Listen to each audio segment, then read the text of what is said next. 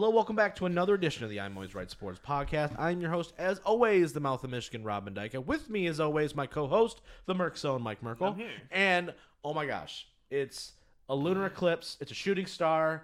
It's what's something that only happens once every 85 years. Um, oh, That. Brock, Brock Lesnar beating Roman Reigns. Michigan beating Ohio State. It's it's it doesn't happen very often, but when it does, it's a magnificent Lions winning playoff games. magical ouch magical moment magical moments here on the show we have he's no longer the missing whale man he's the whale man kyle budznowski he's here he forgot his own nickname It's how long it's been he's here kyle what's going on buddy I'm good, Rob. I'm glad to be back. glad to be back if if if kyle's here you know at some point we're talking michigan football. That's the extent of it right? He's got his michigan wolverine shirt on. He's feeling spicy. The hair is feathered and deadly. It's the whole combination we're going to be talking big ten football uh, a little bit later on in the show. We've got summerslam mike we got to talk about. We've got the aew trios titles debuting that we got to talk about. We've got afc south rankings right? We're doing afc south this week. And of course we've got big ten rankings. So mike's going to explain all that as we get there to kind of put that cherry on the top of this great episode. But mike let's jump in here. SummerSlam 2022 in the books. Um, thoughts just on the overall show before we go match by match. Um, I thought the show as a whole was pretty good. Yeah. Um, I think it could have. There, there were some matches where I wish they would have extended time. They, they had a lot of like, all right, here's five minutes here, 5 minutes there. Mm-hmm. Yeah. They have a lot of video packages. Holy, but Jesus, I did not. I like. I don't realize Yeah. after watching AEW because AEW does None. none. Yeah. So they just kind of have people just walk out and have matches together. Yeah. So I'm like, man, it's like every match has this long 30 minute video I, I- package. I'm hoping that changes, and we're, I'm going to talk about Triple H in a little bit, but I do hope that changes with the kind of change in strategy, right? We're like, you know, here's the thing: you want to do a package before Brock and Roman, that makes sense, right? You've Yeah. got like three, four years of history you kind of have to give a summary of, right? But you know what? I don't need a package of Bobby Lashley in theory. Yeah, like exactly. I, I don't, I don't need a package for that, yeah, right? Like, that that's the Pat McAfee, yeah. Happy Corbin. I don't Yeah, need like a I 30 don't- minute I thing don't for need that. it. I don't need it. I get it. McAfee, Corbin on the same. T- you could do that in preparation of the match before you. You don't even need a package. Let, us just. Mm-hmm. yeah, that's why like Yeah. I, I just love like when they do their pre-show thing or whatever. Yeah, that's they the time. But they show all the video packages there, which Yes. I'm like, that's fine. But I don't want to watch that because I watch all the video packages there. Yeah. And then they're also on the show. Correct. So I'm like, why am I gonna watch the pre-show when I'll just watch the actual show and give them? So if you want to actually make the pre-show kind of good and special, that's when you show them so people Yes. go Get okay, hyped for the Let me get hyped for it. Let me watch all these videos, and then when the show's actually going, it's Yeah. like, all right, we're just gonna get right into the match. Yeah, But for sure. anyway, Absolutely. That, that's just a minor critique I have. You have a great. You have a grade for the show. Um, so this show is rated on Cage Match at seven point five nine. That's so not bad. that's that like seven point six out of ten. Yeah, I'd like say that's pretty C accurate. plus. honestly, it's kind yeah, of where I would go. I, would. Yeah, I would probably even maybe give it a C. Like I thought. I thought there was some really good highlights of the show, and then I thought there was some like, meh, that was okay. yeah, You know. I do think most of the matches that were rematches from other shows were not as good as the I original would agree with one. you. I would agree with you. I think that's definitely the case for at least two, yes. if not more. Yep, locked But up with you there. Yep. absolutely. Anyway, so we opened the show with uh, Bianca Belair defending her Raw Women's title against Becky Lynch. that's one of these matches. And that is definitely one of these matches that we, Yeah. I alluded to, where I think the WrestleMania match was much better than Yes. this one. Yes. Um, this match was 15 minutes. Bianca retained her title, and I think the biggest news out of this one Yes. was uh, Bayley's return and Finally. finally, and her coming out with her new stable with Yep. um, returning Dakota Kai Yep. and new named yeah, Iyo Sky. Iyo Sky, not Io Shirai. Shirai, Yes, so. I saw I saw that. I didn't watch that part live, but I did see them come out. I was I was over the moon that Bayley came back. I was thrilled. I didn't know at first if it was a if it was a faction or if they were just like, hey, here's three more challengers for Bianca. I didn't know how they were going to play that, but then they're like, oh no, it's a faction. Super happy to see that. Um, I think, and then they, at the same time, right, they kind of turn Becky back a little bit, which I Uh-huh. think is important because they're kind of hurting on the babyface side a little bit on the on the women's side, and Mm-hmm. then also it allows Becky to be feuding with other people and it feel important without her being in the title picture. I was a little concerned going into the show, like if they didn't put the title back on her, where is Becky gonna go? Now we kind of have that answer a Mm-hmm. little bit, right?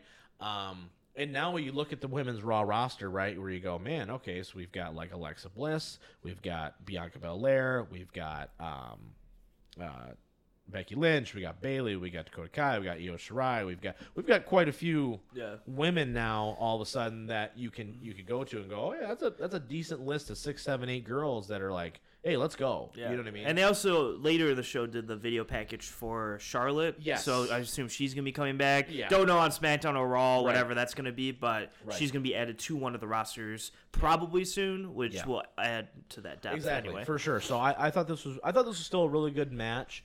Um, I thought the finish kind of came out of nowhere a little bit, where it was like, okay, we hit the flip and then we hit the KOD and that was it. It was like, oh, okay, like we really we just kind of went right to it Yeah. type of deal. Um, but I thought the match delivered, and then Bayley coming back, I think really kind of put this over the top a little bit. Um, next match, we had one of the two celebrity matches here. We Yep. had uh, Logan Paul and The Miz. Logan Paul defeating The Miz in 14 minutes, 15 seconds. Uh, Ciampa started to interfere about halfway through the match. Mm-hmm. Yep. AJ comes out, makes the save, kind of. And so either it's going to be an AJ or Ciampa feud, or they're going to do like a tag Yeah, feud could- thing with them. the. Um, I think I think the biggest thing I got out of this, so Logan Paul wins this match, Uh-huh. and I think, and I texted you this, I think Logan Paul might be the best celebrity inclusion yeah, person. I thought for a second it would be Pat McAfee. yeah. Um, but after the match that he had later, Yeah. I think I think Logan Paul has potential to be the best. Oh yeah. possible case scenario for celebrities coming into the wrestling. Well, lo- because he's he's an athletic dude, right? He's young and he's taking it seriously, right? He signed a deal, you know, and this is, you know, Pat. Nothing against Pat, but like Pat at the end of the day, he's gonna make his money on announcing, right? Like that's just what he's gonna do. But to have him in there, I did think that this was not as good as their tag match um, with the Mysterios uh, because you definitely felt like they they allowed Miz to take all the bumps and then he was able to shine, right? And he looked good. And you saw that here as well, right? Miz did not hit a single I think he hit one move where he had him in the corner, hits him with like a code breaker thing. I thought that was really cool. Miz had no big spots Yeah. in this whole match, right? His big spot was walking out with his hot ass wife. She's gorgeous. Um, but this is once again, and we talk about this at nauseum. At least I do. This is another testament to the Miz, too, right? Making this dude look good. There was a couple shots Logan threw out, by the way, that I thought he legitimately connected with the Yeah. Miz. On a couple. I was like, hey, maybe someone should smarten him up and be like, let's not beat the crap out of him for real here, you know? um, thought this match was great. The spot, the frog splash going through the table, I thought was really nice. Yeah, it was far. That was I was- really he- good. I he thought he wasn't gonna make it at first. I was like, oh boy. Um, I do think he would be better served to be in a tag team though. Mm-hmm. I really do. Just like I don't know how long his contract is for, but if if at some point we get away, we split the tag titles back up, right?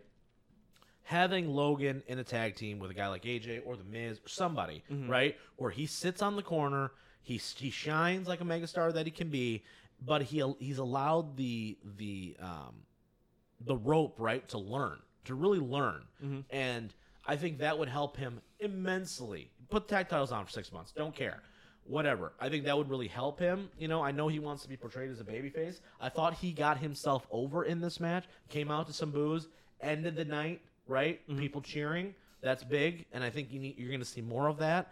I think you know. I think they're doing a really good job so far with him, and, and really kind of showcasing his athleticism. And go, hey, listen, you can do a whole bunch of flips. Go do a whole bunch of flips. Yeah. You know what I mean? We're not paying you to be a technical guy. Let's go out there and be a big spot fest, and I think it's working. Yeah. So, testament to the Miz, though. Good on him. He probably got paid a boatload for that match. Yeah. Uh, next up, we had the United States Championship match, which was yeah. Yeah, it was. Bobby Lashley beats Theory four minutes and forty two seconds. One of the t- this is the actually the second longest match on the show. Funny enough, Eh. yeah. This goes four forty two. The co-main event goes four thirty four. Oh, second shortest, you mean? Second shortest. Oh, okay. Sorry, yes. you said second longest. Yeah, wait, second what? shortest. No. Second Uh, shortest match on the yeah. show. Um, but yeah, Bobby Lashley wins. Kind of just decimates Theory, and it's kind of over. Yeah, that's the thing though. I, the only thing I have questions about is like I don't like when they do this where they put your Money in the Bank guy in a feud for another championship because it's like what. Like Yeah. if he's not going to win it back, which he's not, Yeah. and then you go, okay, so now Bobby Lashley just beat the crap out of you. So now I have to believe that if Theory cashes in, that anybody's going to be that he's going to be able to beat anybody. Yeah. Because Bobby Lashley just beat him twice in eight minutes. Yeah, they do this a lot with the Money Bank, where Yes. also they, they do a thing where it's like I think I think it. Theory's zero and eight since winning it, and yes, like like he gets he's I'm like, losing all the time. and I'm like I don't know why they do this thing where they lose all the time just to Brock cash beat in. the crap out of him. Roman beat the crap out of him. I think Drew beat the crap out of him. Like everyone just beat, and I and I get it to the sense of like he's this young kid, right? That's got the big shiny toy Mm-hmm. and he's gloating, so he he gets this comeuppance, right? But he should still be winning matches. Like, okay, you have Drew McIntyre kick his head off after he beats Ricochet, like you know what I mean, something to that effect. So it's very weird to me. I don't I don't like it per se. Um, I still don't think they have any real plans now that Vince is gone too. I don't know what the plans are Yeah. for Theory anymore. I'm very in- interested to see. Yeah, that might be, that's a spoiler for later, Rob. Yeah, I love I love the um I do like Bobby Lashley remaining United States champion though. Mm-hmm. That that's good.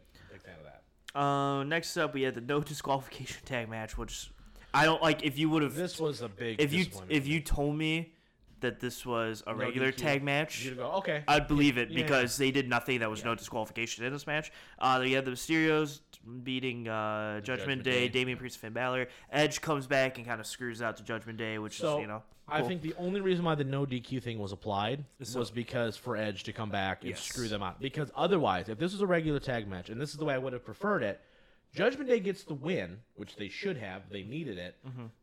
Then have Edge come back. Yeah. and spear the crap out of him, right? And then either way, baby faces stand tall, blah blah blah blah blah, and then we roll into a feud with Finn and Edge, rather than having Edge cost them the match. So now they're losing, Mm-hmm. and they're still stand, and they get nothing. They get no heat back.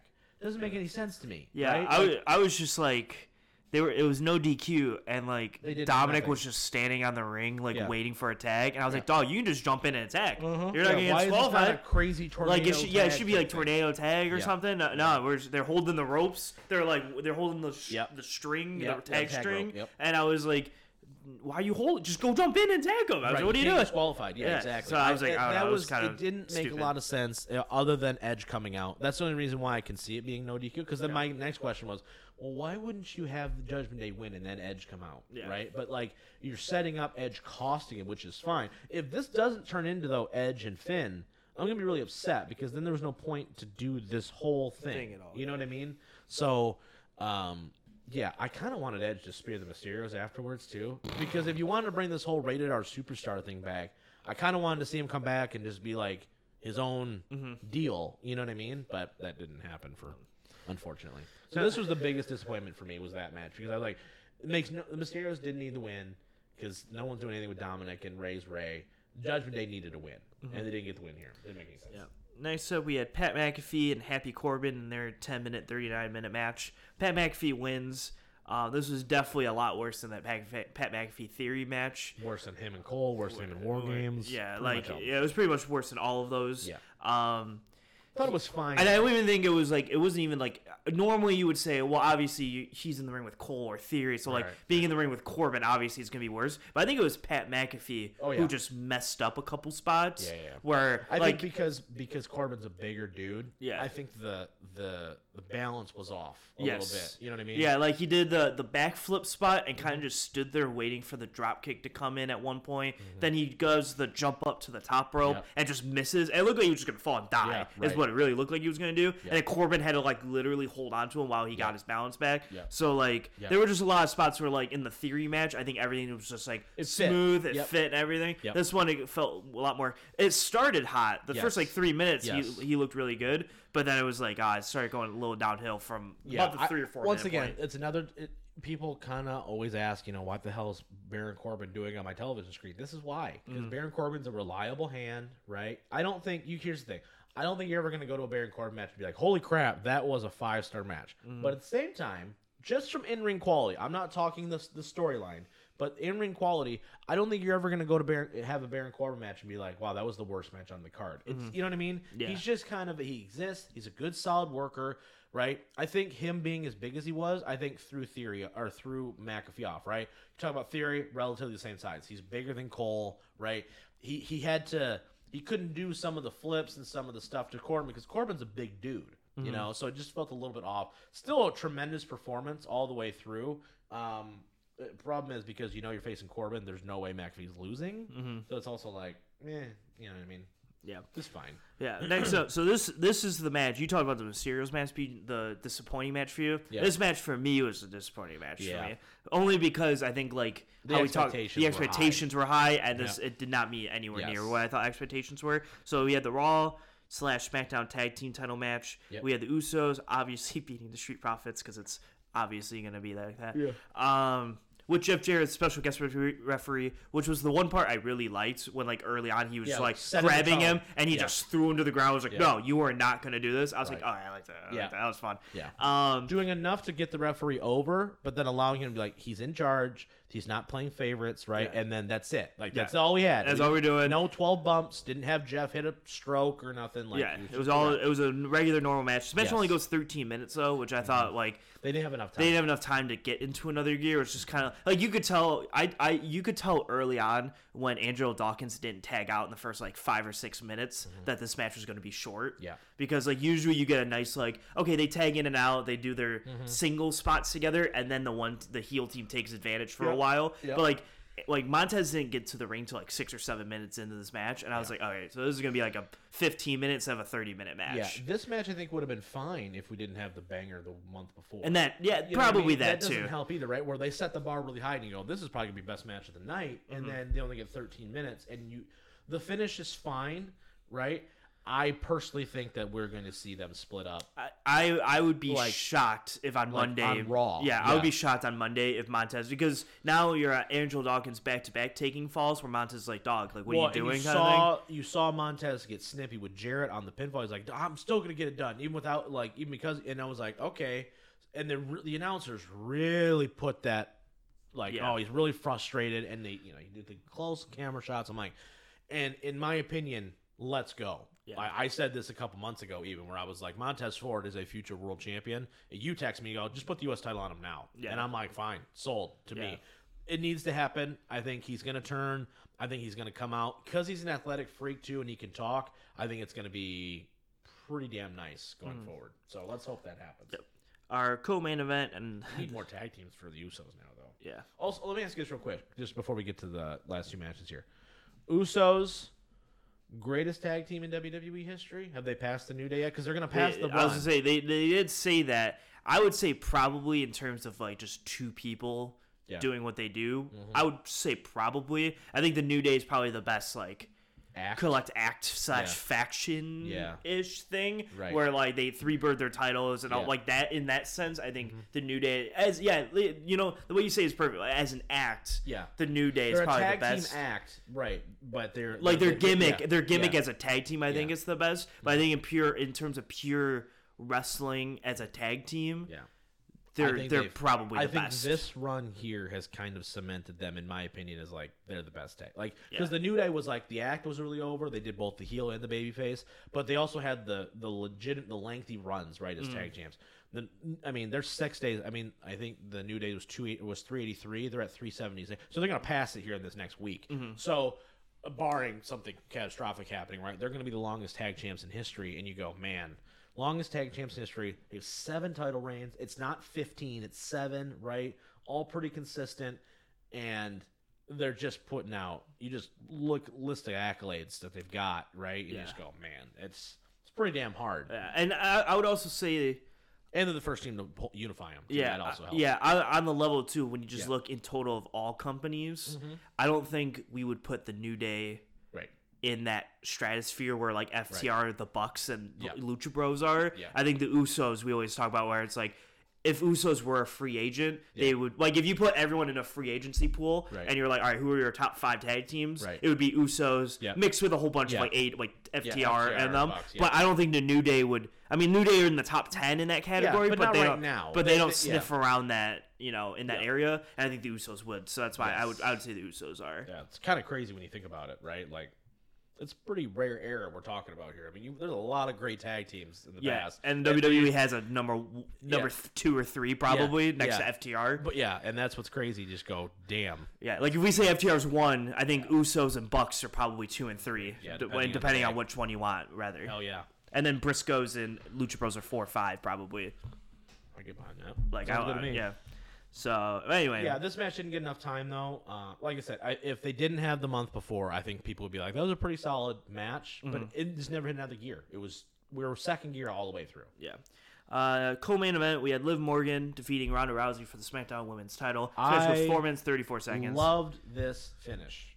I loved Yeah. this finish because it, it you could tell that they don't want to give it back to Rousey, Mm-hmm. and people were gonna be pissed. This I don't know how you feel about this whole card. Felt like they were like, let's just give them what they want. Yeah. In For the most part, yeah. Almost every babyface won this whole show, right? Mm-hmm. Like you basically were just like, and I felt like this was the perfect way to get out of a bad situation of Rousey has the win, ref doesn't see it, right? Liv get, keeps the title, all that shit. Like there's just a lot of that where you go, okay, Rousey looked great, Yep. Liv retains, everyone gets what they want. Yep. And we got out of here with with unscathed, Yeah. basically. Yeah, I love the I love the ending of this match. I think the funniest part to me, and I text you this part, Yeah. was so they went to so after the match, Yeah. the commentators are like, "Oh, what happened?" Because like Cole's looking at one thing. Yeah. So they do the review in the in the stadium Yeah. like four or five times, and they're just replaying, replaying, replaying, and like it cuts back right after the last replay to the ref who is watching the big board, and Ronda's like. Like pointing, I, there's no camera of me, but I'm pointing at the wall right now. It's like they were pointing at the screen, and he goes, "I didn't see it." I was like, "What do you you just watched Yeah. it?" Yeah. Uh, I thought it was hysterical, but Yeah. you know, you're not gonna overturn I, it. So. I think it was one of those. I didn't see it at the time. Maybe Yeah, so like I'm not gonna thing. overturn I it. didn't see. I didn't see her tap. I yeah, I didn't see. I was at your shoulders. I also liked how the when they did the replays, the first replay, you don't see her tap. It's just Ronda's shoulder. Yeah. You go, how does this help? At, it's like the NFL stuff. Yeah. We're gonna show this super far away one about Yeah. a fumble, and then you're like, I can't see I the think ball. I think the only I think like in the arena it would Yeah. be stupid, but I think because the commentator because like Cole was like, "What Okay, do you this mean he didn't yeah, tap?" yeah, this so they one- yeah. showed the one because it was funny because they showed the one where they didn't see him tap, and then Graves was like, "No, no, no, no, I need another angle." yeah, yeah. Well, because I think that one was too to show the referee's eyes. You could see the referee. You can see that, yeah, shoulders, looking at the shoulders directly, and then like the other angle was the I obvious almost thought they angle. weren't going to go over that because she had the armbar on, and then she lifted up. I go, uh, Ronda's shoulders are down, and then they started Yeah. counting. I was like, oh shit. Oh, Yeah, there we go, yeah. yeah. I thought this was a really smart way to get out of it. It's not the most satisfying finish in the world, but I Mm-hmm. thought based on where they're at, there you go. We need to figure out a way to get out of this, and able to turn Ronda now. I think helps long term Yes. with all that. So Yep. And we had our main event, which is the one match we've been talking about how all these previous matches are just not as good as yeah. Or are way better than than the mm-hmm. SummerSlam matches. This is the one exception to the rule where this yeah. match I wish was mm-hmm. the WrestleMania main event Yes, because this would have been so much better. Yeah. But we had Reigns, Brock for the during the video package they said like 12th time or something crazy and to, They're to really- main event a pay per view. They're really touting it as being the last time, though. So I'm really hoping Yeah. they kind of stick by that for a while. And so I think the scariest part for me in this match was the video package where they go through this whole like Mm-hmm. Lesnar Reigns, and then. Theory comes in. I was like, oh, Theory's in the video package. Know. that can't be good. Yeah, it's never good. It's never good when you have because even when you do a cash it's like even when like. Yeah. People like you know someone's gonna come out and cash in like Alberto Del Rio comes in and cash. He's not in the video package, no, no. but you just know he's gonna come out and cash in. Like Theory's in the package, so I was like, ah, here we go. Yeah. But um, this match was pretty awesome. Lesnar comes out second, which I was like initially angry with, and, And then he then comes out, tractor, and then he like, I comes out with a giant explains it. tractor, and I Yeah. said, okay, that makes sense. Yeah. And then they do all these. It's just one of the most hard hitting matches like ever. They're just throwing everything and everything at each other, Yeah. going through tables, doing their whole thing. I had one issue with this match. And it's kind of like the I think the reason why I don't enjoy the Brock Roman matches as much as I should. Mm-hmm. Okay. Why is it? And this is something that happens a lot, I think, in main event matches in wrestling as a whole, and it's starting to become a little bit of a pet peeve of mine. Why is it that in that one match individually, that Brock can be every person and God himself with the F5. One F5. Roman in that match, six. I so okay, so I take that. I know where you're going with this. Yeah. I take this as from a challenger's. I, Yeah. I so I look at it as you're fighting for the most prestigious title. Yeah. So you're gonna do whatever. Like Yeah. you're gonna like do more. It's gonna Yeah. take like everything out of you. Right. Like I get like I think that's the biggest complaint people have with New Japan. Yeah. Is like when you watch like Okada Omega. Right. It's like 1700 finishers. Yeah. But it's like Omega, like the whole story they tell is like Omega will do literally whatever. So he's like, I'll take like seven Rainmakers if it means I'm gonna win. It, it might kill you, but he's gonna do it. So like I think to try to ex- like try to give you an answer to it of Yeah. why it takes 17 F5s to finish someone Yeah. is because Reigns doesn't want to lose his streak, and then Lesnar's like, I will, I want this title so bad that like Yeah. I'll kick out of year seven Yeah. spears, Spears or, slash or Superman punches or hit whatever. 17 title hits, whatever it takes, because I want this title so But bad. th- what's weird is it's like then so like I feel like that should be the same case then for like when Cesaro challenges where he kicks out of a spear. Nope, he's done. Yeah. a spear. He did. Like Yeah. that's it. So like it's uh, only certain guys right is. that do it, and it's so irritating to me because like there are times like like Cena doing the U.S. Open challenge, right? He hits the FU or the attitude adjustment, whatever you want to call it, depending on the year, and and like every other guy dead. Kevin Owens kicks out, and you're like, wait, what? What is happening? You know what I mean? And I know sometimes it helps sp- spread them out, but I wish they would just avoid doing that so much. You know what I mean? Like Rock Cena didn't need 18 attitude adjustments and 16 rock bottoms. You know what I mean? Mm-hmm. That was the only problem I had with this match. This was their best match. This was their best match, I think, in my opinion. like ever? Brock and Roman. I think this is their best match. Um, I think it's up there with their 31 match. I Off think the- that one was really I, good I'll be honest, so I, I can't differentiate all their SummerSlam matches. Yeah, so they're not like, great. but and here's why I say that because this match was hard hitting, but I also think they went and they went, screw it. I don't need. We don't need to have them go out there for 20 minutes and wrestle. Mm-hmm. They went last man standing, no rules. We just need to throw as much crap at it as we can, right? They're gonna hit each other with tables. They're gonna hit each other with chairs. They're gonna hit each other with the belt. They're gonna we're gonna throw in a freaking tractor for whatever reason. Like it was so entertaining, and it was just this chaotic ball of insanity Yeah. that they just went here, throw it in your face, mm-hmm. right? And I think it masks the fact that I don't think him and Roman, from a technical standpoint, work all that well. Him and Seth do. Roman and Seth works, right? Yeah. But it, it, they just don't because they're kind of the same person in the same match, so it's harder to do. I thought this match was great. Biggest, b- best moment of the entire match for me was Paul Heyman taking that F5. I was like, there is no way in hell that Paul Heyman is going to take this F5 through the table because I'm like, all right, an Uso's going to have to come out here. Roman's going to, somebody's going to stop him, right? And he just flings that fat motherfucker and he just throws him right through that table. And I was like, not Paul. And Paul does not move. You ever know? No, that? he does not doesn't move. at all. Not a the rest of the match. And I was like, God, that just makes Paul Heyman so great. I thought this match was great. I thought this match was great. I think they kept Brock strong. I mean, they did everything possible to kill him, and then some. Roman looked vulnerable to Brock, which he should. Yep. Um, the big spot with the ring and stuff, it just felt different. Once again, it felt like they were trying to deliver a moment, and I felt like they delivered a moment. And I think at Clash at the Castle, you're going to see Roman and Drew McIntyre go 25 minutes and tear the house down. That's my prediction. That's my prediction. I I don't disagree. You think they made the right call, keeping it on Roman? yeah, Okay. yeah. I've been, I've been on that Yeah, train. Okay. Just wanted to make sure because you know thoughts on Theory coming out, giving That was so funny. Ooh, and then immediately everyone just kills him. And I was Yeah. like, good, Yeah. good. Like that's important. I also thought it was a nice touch that when Roman went and got the briefcase, he hit Theory again to kind of be like, stay down. Mm-hmm. Yeah. Type. Like Rock hits him, and then okay, he's. I'm like, all right, at some point he's got to get back up, right? Nope, I'm gonna beat the crap out of you here. Then he goes back to Brock. I thought this match was really, really, really well done. Um, I mean, I'm excited slash intrigued to see where they go with Brock after this, though. Mhm. That'll be an interesting one because I do think they can still leverage his his star power Mhm. To give me another, you know, good feud without having him be the champion. Yeah. So I'm all for it. Overall, that was a solid show. Yeah, it wasn't I that did- I bad. thought it was a solid show. I think I think like I wanted to rate it higher, but now when we go through it all, I'm like, Yeah, I thought it was. it's, I it's thought it fine. was. I thought it was above average. Yeah. I thought it Uh, was. You yeah. know, I thought it was. Not, I don't think you're gonna go home outside of the main event. I don't think you're gonna write home about anything Mm-hmm. where you go, wow, like I gotta go back and watch something. But at the same time, I would say they didn't. They didn't have any really stupid booking decisions. Everything felt clean. It just felt like. And I think too, with the impending changes that are going on in creative, I think everybody was like, "All right, I'm really ready to give this a chance." And I think people walked in with a fresh coat of paint a little bit, and they were like, mm-hmm. okay, let's just, all right, this is day one for us, right? Yeah. Because everyone was like, man, Raw was so good. I go, anything Raw was anything all that spectacular, but everyone's losing their mind because Triple H is in charge. Thoughts on Triple H uh, before we swift over to AEW real fast? Thoughts on Triple H actually getting the book?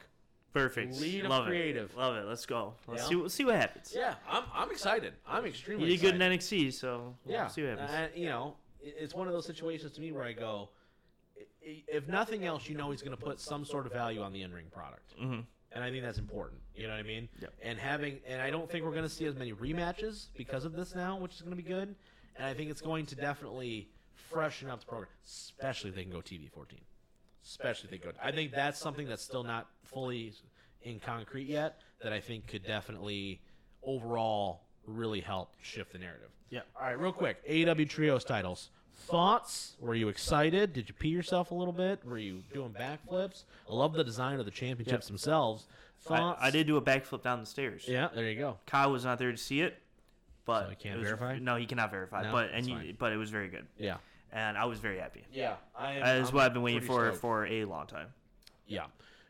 At this point, though, we're good on titles now, right? Yeah, now now we can stop Okay, with the we can stop. Yeah, Okay, because we've got. a lot. I mean, they've got what? How many? World, TNT, All Atlantic, Tag, Tags, six man tags, six man tags, two women's. Women's, and TBS. They have seven championships right now, Yeah, they do have a huge roster when healthy though. But yes, and the FTW title for if that counts. for shits and gigs.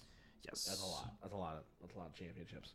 Um, all right, just wanted to kind of bring that out there. Looking forward to that tournament. We'll break that down and preview it um, when we actually get the tournament bracket. So that'll Mm-hmm. be good. All right, AFC South positional rankings. We're gonna bring back Kyle here. Um, Yeah, Kyle, we're you're- gonna talk about wrestling, so Kyle can actually speak now. I mean, you Um, could have you could have been speaking this whole time if you Oh, yeah, you to. could have you could have secretly been watching SummerSlam. I It would could have been have, fun. but you probably wouldn't have been very informed. My Kyle's just like, I like that. I don't know. Next time we do predictions, you're gonna be on though. yeah. Because I really liked when you were just like, I just think, uh, what's his name? Cody? Yeah, Yeah. he's gonna win. I thought it was a good time. Kyle's the Miz of our group. That's yes. Yeah, he's a- Bring in that analysis that you would just probably never think of because Yeah, you're exactly. Because we're we're too deep into Listen, the product. I will. It'll never ever be forgotten. Biggest free agent acquisition, Jared Cook. That was the best, the best, best, best thing that's ever happened on this show is right there. Yeah. Awesome. All right, so we're gonna. Did we have Kyle on when Michigan beat Ohio State, or was he? Not I mu- we must have We, had we you had on. to have had you. Did we have you on? I think I think your I think your heart might have stopped, so maybe not. Maybe that's why. I think he was in a coma that day. we definitely had you on after the Big Ten title win. Yes. Yes. That. Yeah. Because we predicted you, them in Georgia and all that. No, you stuff. must have been there because I remember you were like, I don't know if they could be Iowa. Me and Rob were like, yeah, they're gonna beat Iowa. Yeah. Because you were like, you're like, I don't want to get my hopes up. I go, stop it. yeah.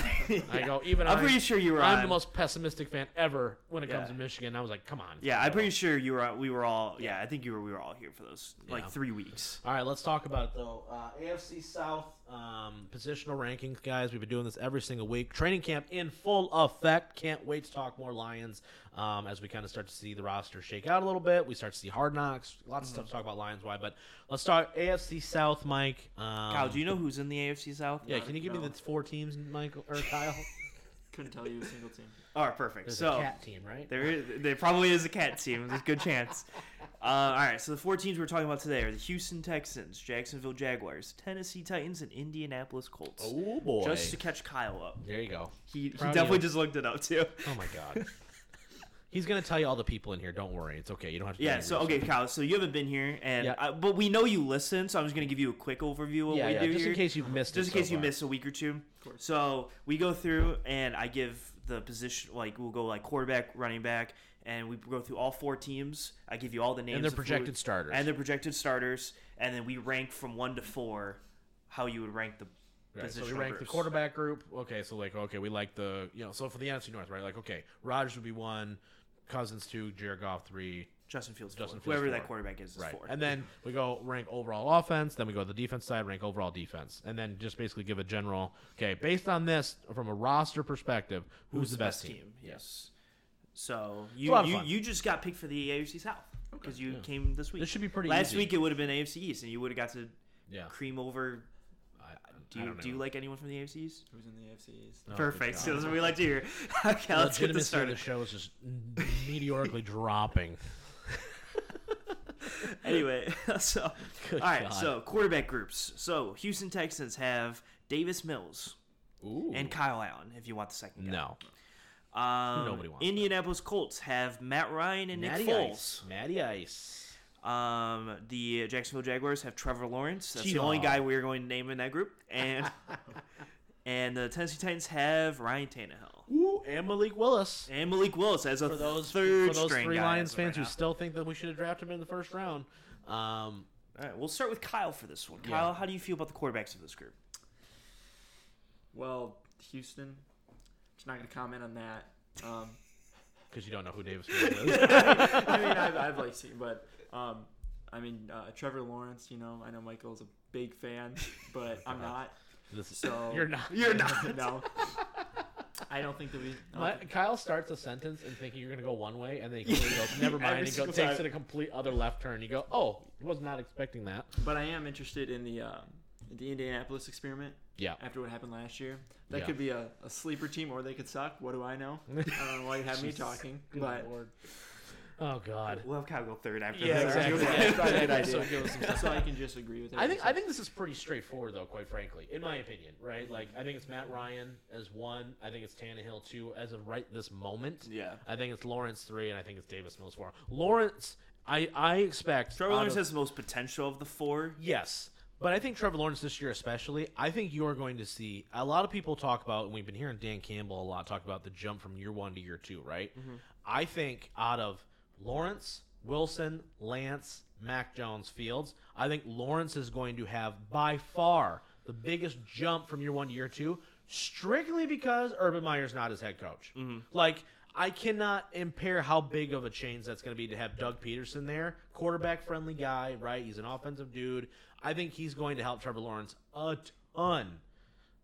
And, and, you know, Etienne's back. Got Christian Kirk, Marvin Jones, Agnew. You got P- Shenault. You got pieces there too. Mm-hmm. I think I think we're going to see a much more improved Trevor Lawrence this season. Yep. All right, running back groups. We got Marlon Mack and Rex Burkhead for the Houston Texans. I was like, wait, that's not the Colts team. I forgot he's on Texas now. Indianapolis Colts got Jonathan Taylor and Nyheim Hines. God, they haven't even Nyheim Hines. Jacksonville Jaguars have Travis Etienne and uh, James Robinson. And obviously, we have Derrick Henry and DeAndre Hilliard playing for the Tennessee Titans. Boo. This one's Really, only Derrick Henry though is really Yeah. the only name you Yeah, need there. really, I was- and I guess Hassan Haskins plays there. When they need a yard. Ky- Kyle's like Hassan Haskins. Yeah. Yeah, they're, they're, He's- going to give the, not- uh, when it's on fourth and one. They're going to give to Hassan Haskins, not Yeah. Derrick Henry. They're So going to give I, to I think it's Haskins. pretty clearly a Houston's four in this one. Yes. Because I don't like either one of their running backs very much. no. Um, After think you- that though, it's it's. I think it's it is tough. So think. so I think Derrick Henry has to be one. But I think it's funny because Jonathan Taylor is such a close two. I was gonna say. But I think the room of I Travis Etienne and James Robinson is better than collectively the ones of each. Yeah, but I think the Colts have the best room. I do that because I think yeah. Nyheim Hines asked that. Yeah. So I think it goes Colts one. Yes. Derrick Henry I think is better than the room of Yes, Jacksonville. I agree with that. And yeah. then Jacksonville's three and Houston's yes, four. yeah, I'm with there. Yeah, I think I think it's hard to knock Derrick Henry off the pedestal as still being probably the best running back. Football. I know Jonathan Taylor had a great year, but Mm-hmm. we've got some longevity in Derrick Henry now. And when you are the literal entire offense for a team, like I know Jonathan Taylor became that at the end because Carson Wentz's booty butthole, but I mean Derrick Henry, it's third and seven. I mean, maybe we just run a stretch play to Derrick Henry. You know what I mean? Like that's that's the Tennessee offense. Tannehill has gotten paid off of Derrick Henry's success. Yes. So I think it's it's very hard to overlook that. Yeah, I agree with you, Michael. But but but Okay, but, but, okay. but I, I, I will predict that uh, John Taylor's gonna win the MVP this year. Ooh, my running bold back prediction. Yeah. it, huh? running back MVP. Yeah, he would if you Kyle if you would play fantasy with us and you mm-hmm. had the number one pick. Jonathan Taylor Jonathan is the probably yeah. I got him last year in the second round of my fantasy. draft. I I think he was picked like 14th in our fantasy draft Isn't too. that crazy? So just a lot so of people didn't think he would translate. You know, a lot of Wisconsin running backs have not over the mm-hmm. years. Like they just didn't. You know, Yeah, he's- Bell and that, Ball was a beast at Wisconsin, and got to the pros and was awful. So it's Yeah. Ron Dayne. That's another big one. All right. Uh, Houston wide rec- wide receiving group. This Oh, this is kind of your expertise, Kyle. You're you're a wide receiver out The here. Colts are going to be far and away four in this one. It's terrible. So uh, Houston has Nico Michigan legend Nico Collins, Yep. Yep. uh, Brandin Cooks, and Phillip Dorsett. Yeah, they not they don't have uh, Mechie. Mechie got diagnosed with cancer uh, last, this week, so he's gonna be out for the season. Yes. Oh, it's apparently super treatable though. So Yeah. prayers up to him. Um, Colts have Michael Pittman Jr., Alec Pierce, and Parris Campbell. Yep. A lot of potential. there. Jackson, a lot of potential on that one. Jacksonville Jaguars have Zay Jones, Marvin Jones Jr., and Christian Kirk.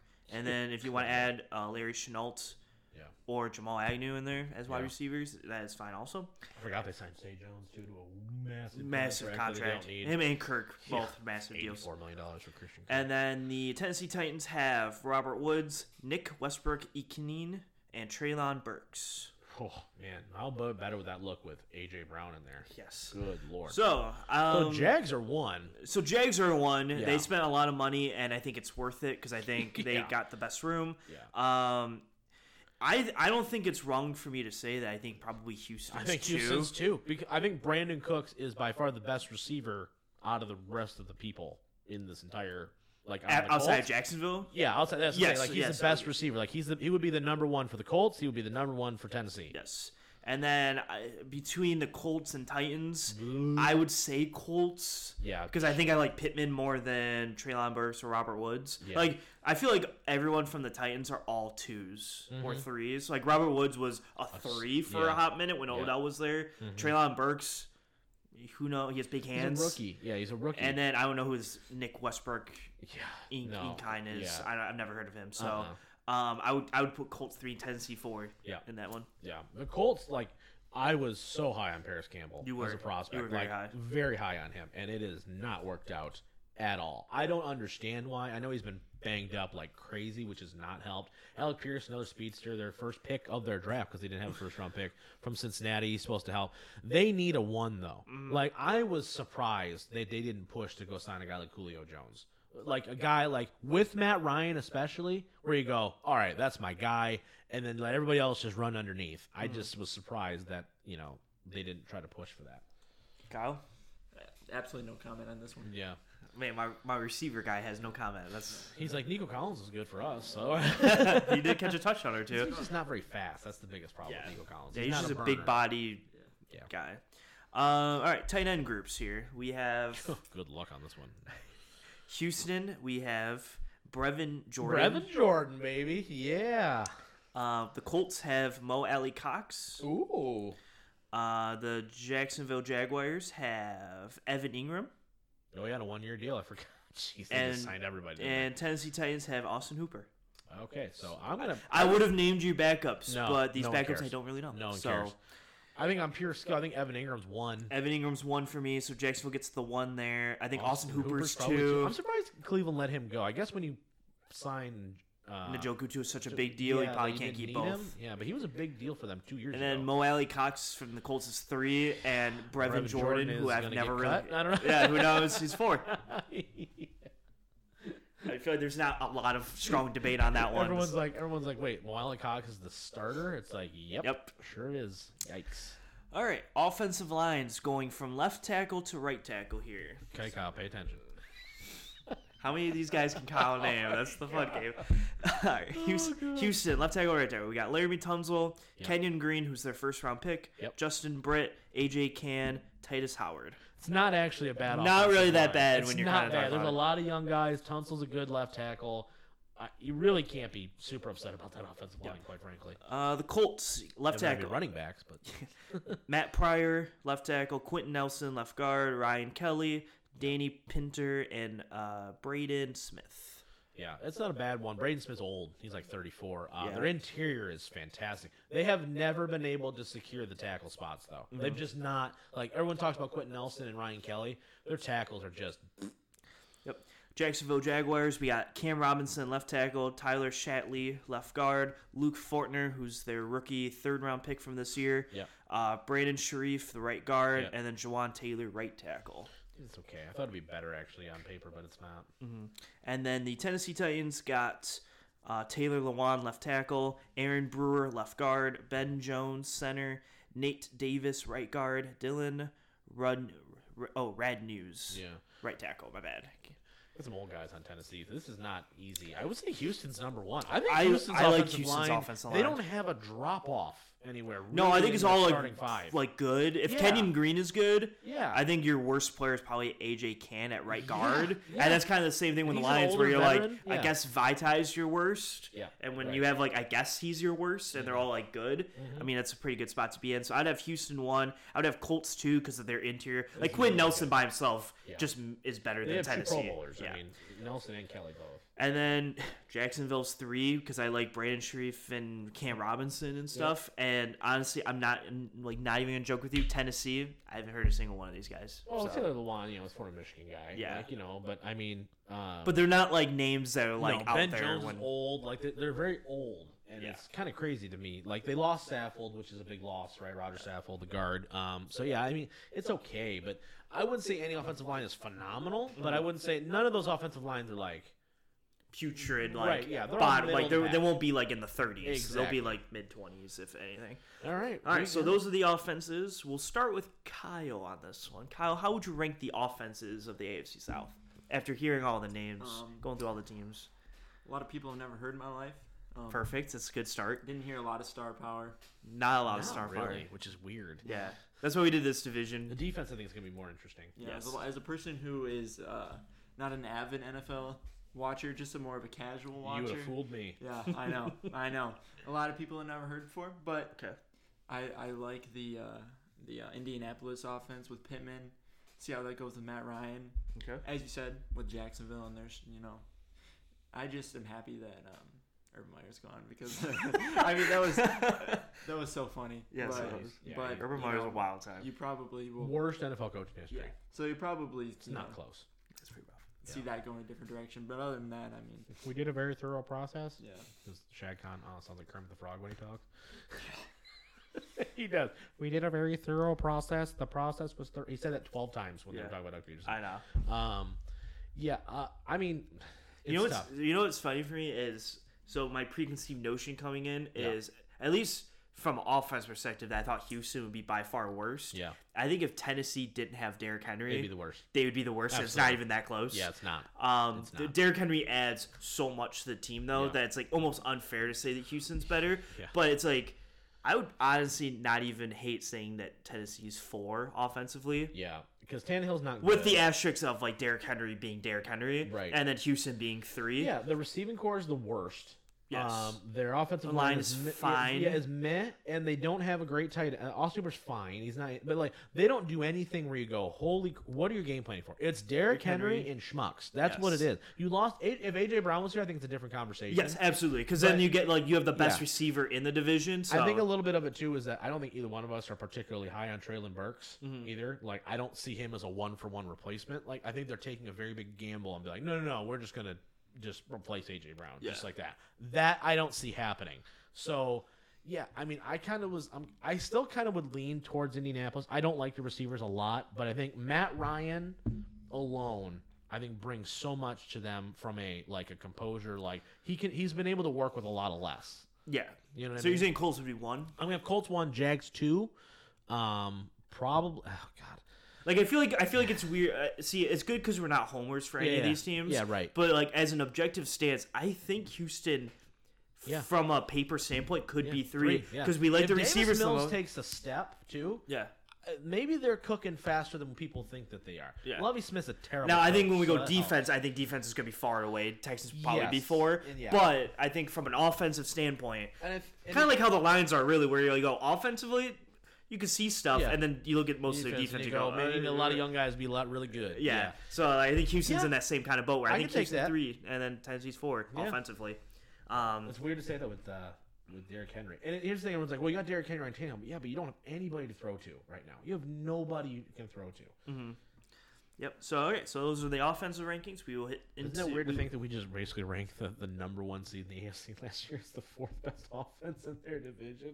Yikes! Yeah. Well, that's what happened when you lose AJ Brown. That does though. It's I, Yeah. I, I Like you can't like. that was a terrible trade. Yeah, but like like the Lions can't lose Calvin Johnson and then Yeah. go, oh yeah, they're still the top Yeah, team. Like you can't you can't like that, yeah. or you They're can't or like- Green Bay's gonna lose Davante Adams. Be like, oh yeah, they're by far the best. they're the best receiving core in football. So you, you no, no, you, they don't. So I I don't think it's like such a stretch to say that. But Mm-hmm. all right, defenses. so excited for Lions football this year. Uh, Houston, we have wow. Houston, we have. Yeah, this, this is so is wow. going to be good. JJ Watt's not on the Kyle, team. talk about people you haven't heard. I haven't heard of any of these Oh, people boy, either. Here we go. Houston, we have John, Jonathan Gr- uh, Greenard, Roy Lopez, Maliek Collins, And Emily Collins. and Ogambania. Oh, okay, it's just from the Rams. it's got a long name. Here, Rob, you wanna that fourth from the bottom or fourth from the top? Okay, let's see. Uh, okay. Ooh, wow. Uh, Arancaro. Oh boy. Yeah, that's not that's not good. Okay, next. Yeah, we do. We collectively we don't know who he is. Double O's. Yeah, We'll he's, he's him yeah double roster. O. Yeah, Starting defensive end came from the Rams. Feel bad not knowing his name, but that's a really long name. Came that- from the Rams, but he didn't play for the Rams because I never heard of him. And I watched a lot of Rams games last year. I had a highly vested interest in the Rams last year. Yes. Um, are we counting? Okay, where do you want to put the? Are we putting the Leo spot on the D line?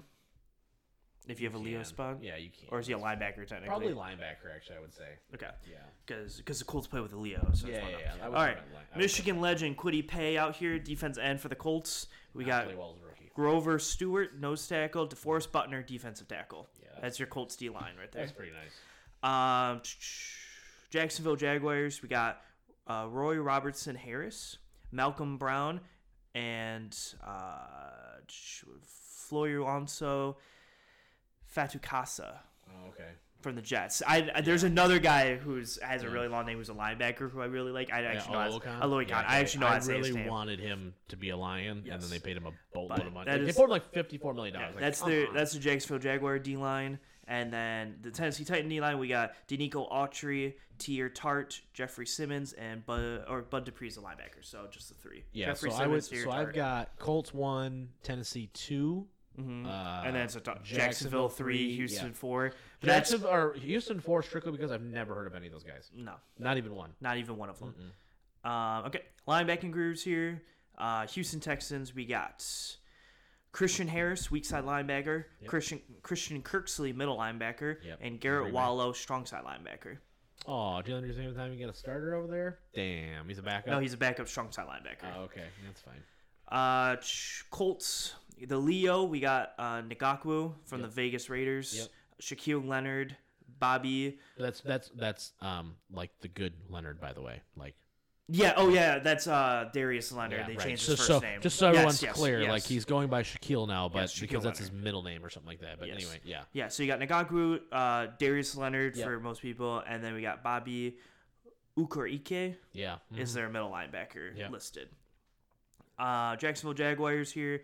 Josh Allen, outside linebacker. Devin Lloyd, weak side linebacker. Flo- Foyer's side, Louis Khan, middle linebacker, and Travon Walker, outside linebacker. That is a really good linebacker crew for Yeah. Jacksonville. Will Especially because Josh Allen and Travon are probably going to be rushing. Yeah. That's a really good set of guys. And then Tennessee Titans, we got Bud Dupree, outside linebacker, David Long, inside linebacker, Zach Cunningham, inside linebacker, and Harold Landry, the third outside linebacker. actually a really good set of guys too. Um, I put Jacksonville one. Jacksonville one. I don't think they have a weak the spot there. Because Josh Allen's a legit dude. Like he's a legit guy. Um, Travon Walker's their number one pick, so Yeah, he's gonna have to you gotta be something. your guy. Um, I think two is Tennessee. Two I, Tennessee. I think three is the Colts. Colts, which is crazy because Darius Leonard's so good. Yeah. Their other two spots are just meh. Uh-huh. Um, and then Houston's four. Ah, that was that. Houston's defense is gonna be rough to watch. rough.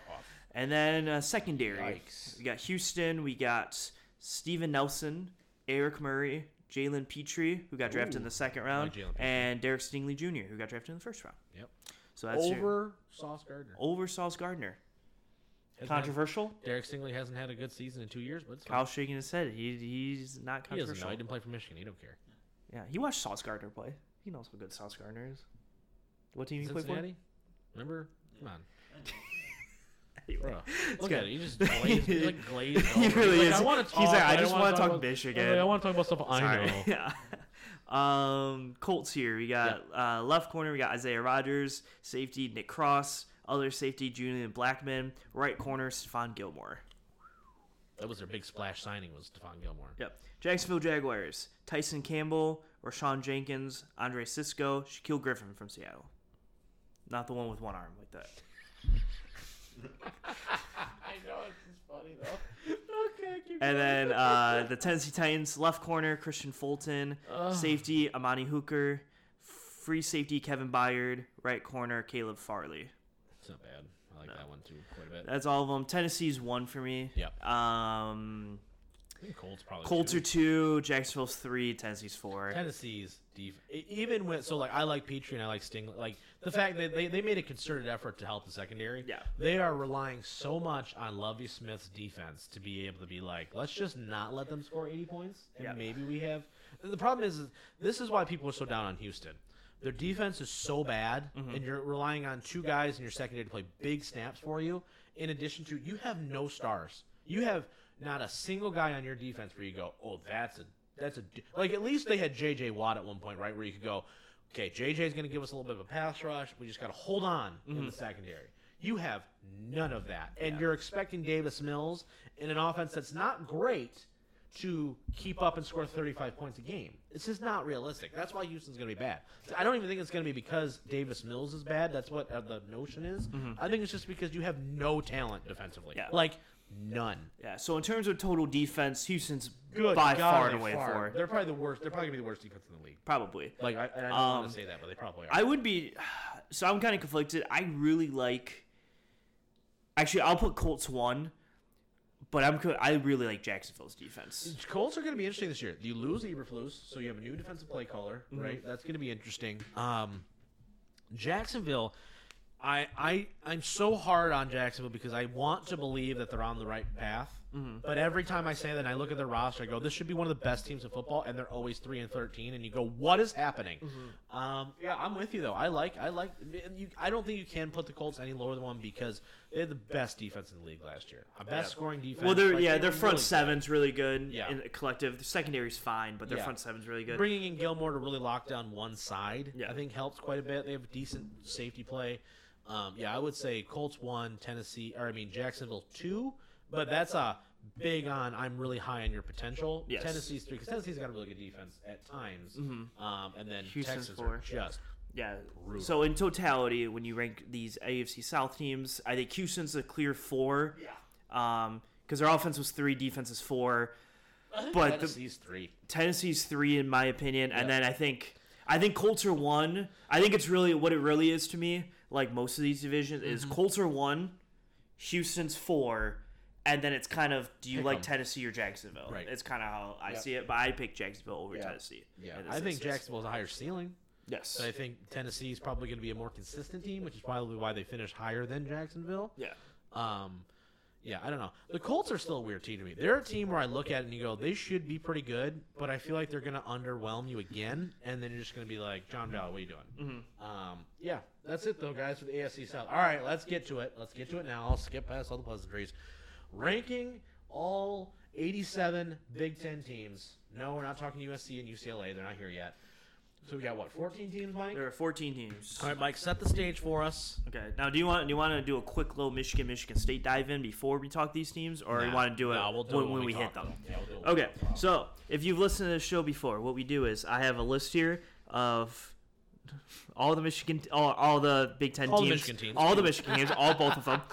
Um, we have all of the Big Ten teams here listed, are 14 of them, and I have 1 through 14 listed here. I'm going to hit a random number generator, and we're going to take turns inserting whatever number you get, and you have to pick a team that fits in there.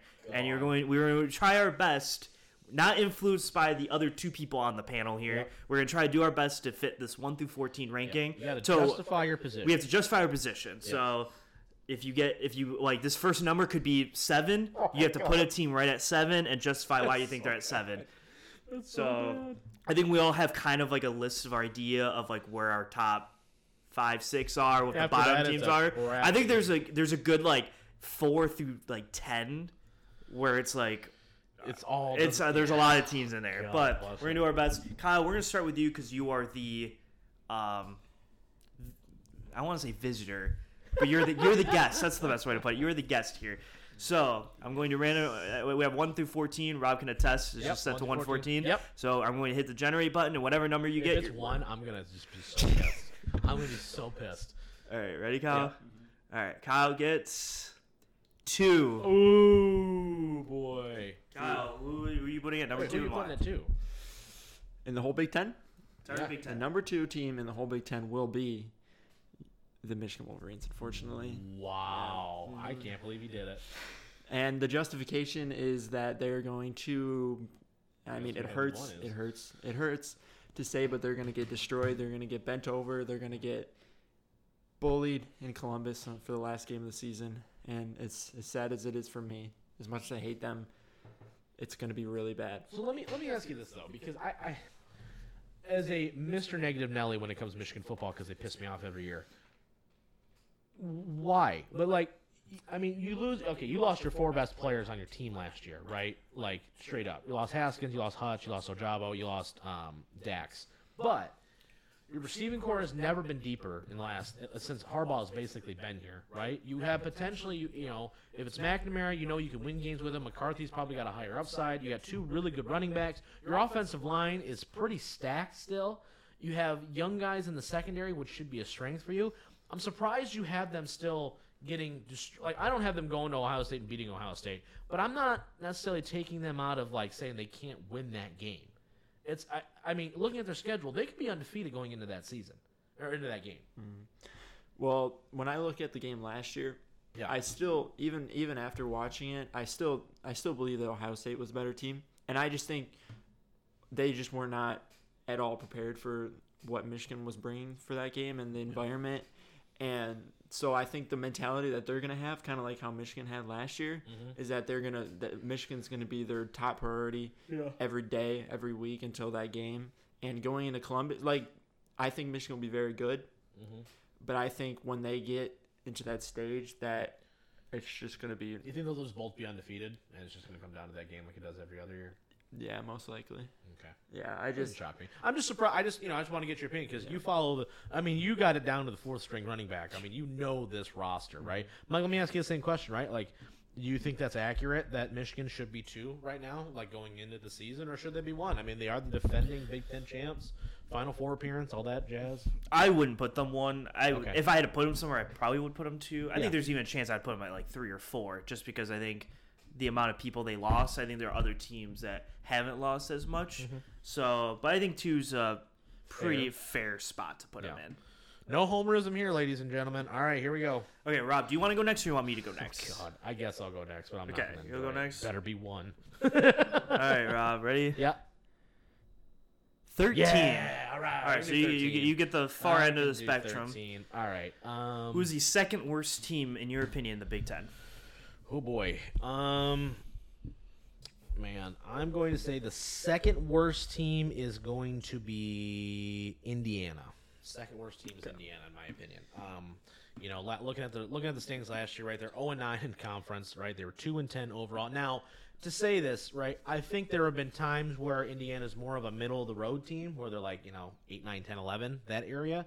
But they've really kind of seemed to bottom out a little bit. I've only got one team that I'm lesser on um, in that same, you know, and they even finished better than last year. So I think a little bit of the injuries. I like their head coach. I just not. They're just not a very good football team, and they're not going to get the recruits. I'm sorry, but you're when you're when you're recruiting against Michigan, Ohio State, Michigan State, just and and those three teams, and everyone Michigan State likes to play the poor puppy dog. We don't get the recruits that Michigan does.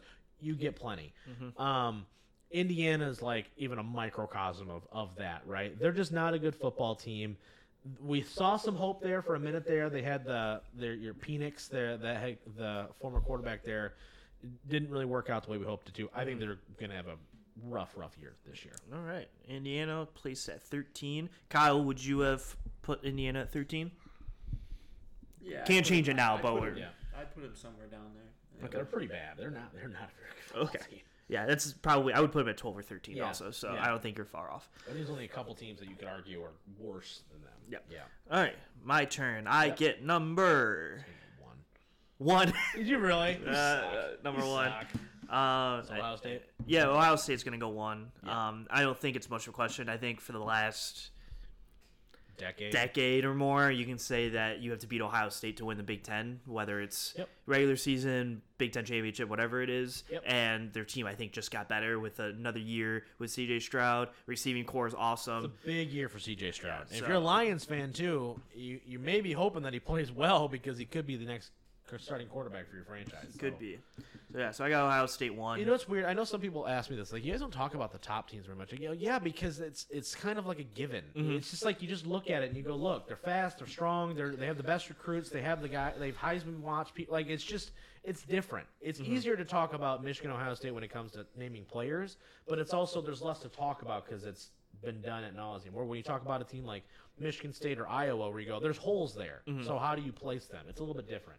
Yep. All right. So anyone, any disparities? I'm pretty sure we're all in No, yeah. agreement. Ohio State was one. Until they lose, I can't say that they're not Gotcha. the best Okay. team. Kyle, you're up now. They could lose two games You're- quickly. That'd be great. Your uh, your number will be Seven. 14. We're, we're kind of clearing out the, the ends. It's actually, this number thing is clearing out really nice for Yeah, both of us. yeah. Kyle, who do you have as the worst team in the Big Ten? Um, I, I have the list. Of, I have the I have the list of I mean, names. yeah, I mean, I mean, there's, I mean, there's a few that I probably could just throw in there and not even think about it. But I'm gonna say Illinois. Really? Yeah. Like I, I don't have any, any indicators that they're gonna be any. You know, Lovie Smith's not the head coach there anymore, right? That is true.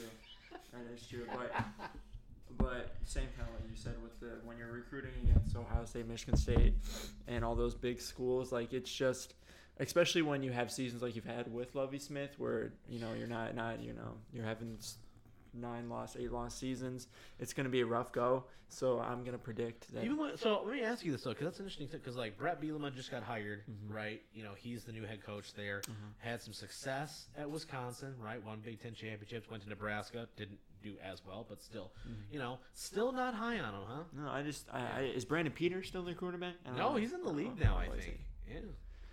But no, yeah, That's- I just, I don't know. Yeah, it's Brandon Peters. Wow, that's a name. Uh, Brandon Peters. Where's he at? We we can keep going, but he's on the Los Angeles Chargers. Mm. So he's never going to see the field. All right, Rob, you're up. Great. We're getting so you have one in. So we have just a quick Yep. recap here. One is Ohio State, two is Michigan, thirteen Indiana, fourteen Illinois. Okay. So nothing like weird, like Crazy. seven or eight has been hit yet. Uh, so that means right now. Rob will get one of them probably. Yeah, so probably. generate. We Rob will get. Okay, wait. You got that number already? Yeah, we already Yeah, got it's two. two. It's Michigan. Seven. Son of a bee. Getting right in the middle. So oh, you're really setting the tone with this one, Rob. What do you have Okay. at number seven? All right, let's see. Not them, not them. I'm looking at like the list of teams, just Yeah. like on my computer screen here, just to make sure that I'm not naming somebody. Um, I'm gonna go with. Let's see, they're better to. So that'd be. Um, I think this is a f- roughly fair. I'm gonna say this is fair. I'm gonna say mm, Minnesota. Okay. Okay, I'm gonna put Minnesota in the middle. Um, there's a couple teams that maybe could go in that spot. Um, like I was looking at like maybe Purdue as well, but Purdue is so hit or miss that I feel like they should be a little bit lower. Um, Minnesota though, they're- to me like the most average team where like they do like there are some things they do really well, right? PJ Fleck, I like what he's doing over there, but they're never gonna blow you away, right? They went nine and four last year, so you know. But I mean, at the same time, I mean they're still gonna finish. They would finish fourth in the Big Ten East. Mm-hmm. You know what I mean? Behind Michigan, Ohio State, and Michigan State, and you know, and they finished behind Iowa. So I don't, I don't see Minnesota as a team where they're ever really going to be in major contention. I think they're always going to be a team that's a problem, but nothing that you can't overcome. Like if you're playing a hot Minnesota team, you're like, oh, maybe they could pull off an upset. But at the same time, you, you, every time, every Big Ten team, Michigan, Ohio State, Michigan State, Penn State, and probably Wisconsin are all looking at Minnesota and saying it's a win Mm-hmm. and that's why I have them right in the middle. Like smack dab in the middle. I think they're just they're better than the bad teams, but I don't think they're really good enough to beat any of the really good teams. Okay. That's fair. I would have, if you, Yeah. my two cents, I would have put them probably just one slot lower. Yeah, maybe two. I, was, I know. I was. I have a couple teams like the Purdue's. Um, that's that's the what I team mean, for me Iowas, that if, yeah. if we get spoiler, if I get a close number, Yeah. like I think Purdue might be slightly better than Minnesota. that's- it's hard for me because like, they lost David Bell. They're so pass happy, so it's like it's either like they put up forty nine, they put up two. It's Yeah. like one of those hard for me. So that's why I was like, I thought Wisconsin or Minnesota was a little more consistent, hmm and that's the only reason why I had them a little bit higher. All right. All right, my turn. Um, all right, I switched the numbers from one through nine, so whatever number I'm just gonna count down from there instead of just randomizing. You're So good. we get we we figured it out. All right, so I got let's see, one, two, three, four, five. All right, I got number eight. of course. Yeah. So, So so as we talk about that, I'm going to put Purdue at number eight. Uh, it was a, that was a funny spoiler alert there. Yeah, right. So uh, I put Purdue here. I would personally have put Purdue just one slot above Minnesota. I would have Yeah. switched these two. Yeah, but those are the two teams. those are the two teams are close. yeah. Uh, like Purdue you said, did go nine and four last year, so they had the same record, same conference record, right? Yep. Very similar. Um, but yeah, Purdue's really good. They're air raid. I love their quarterback who's returning. He's really good. He's Yeah. probably in the top three or four quarterbacks in the Big Ten in general. Yeah. Who's coming back? So I think they offensively can keep up, and I think going to Purdue is always like a. Are you sure? Yeah, it really is a trap game. Like Ohio State, every time they go there, it's like, are you sure? Are you sure we're gonna make it out of there? Michigan State State did it last. all know well. Yeah.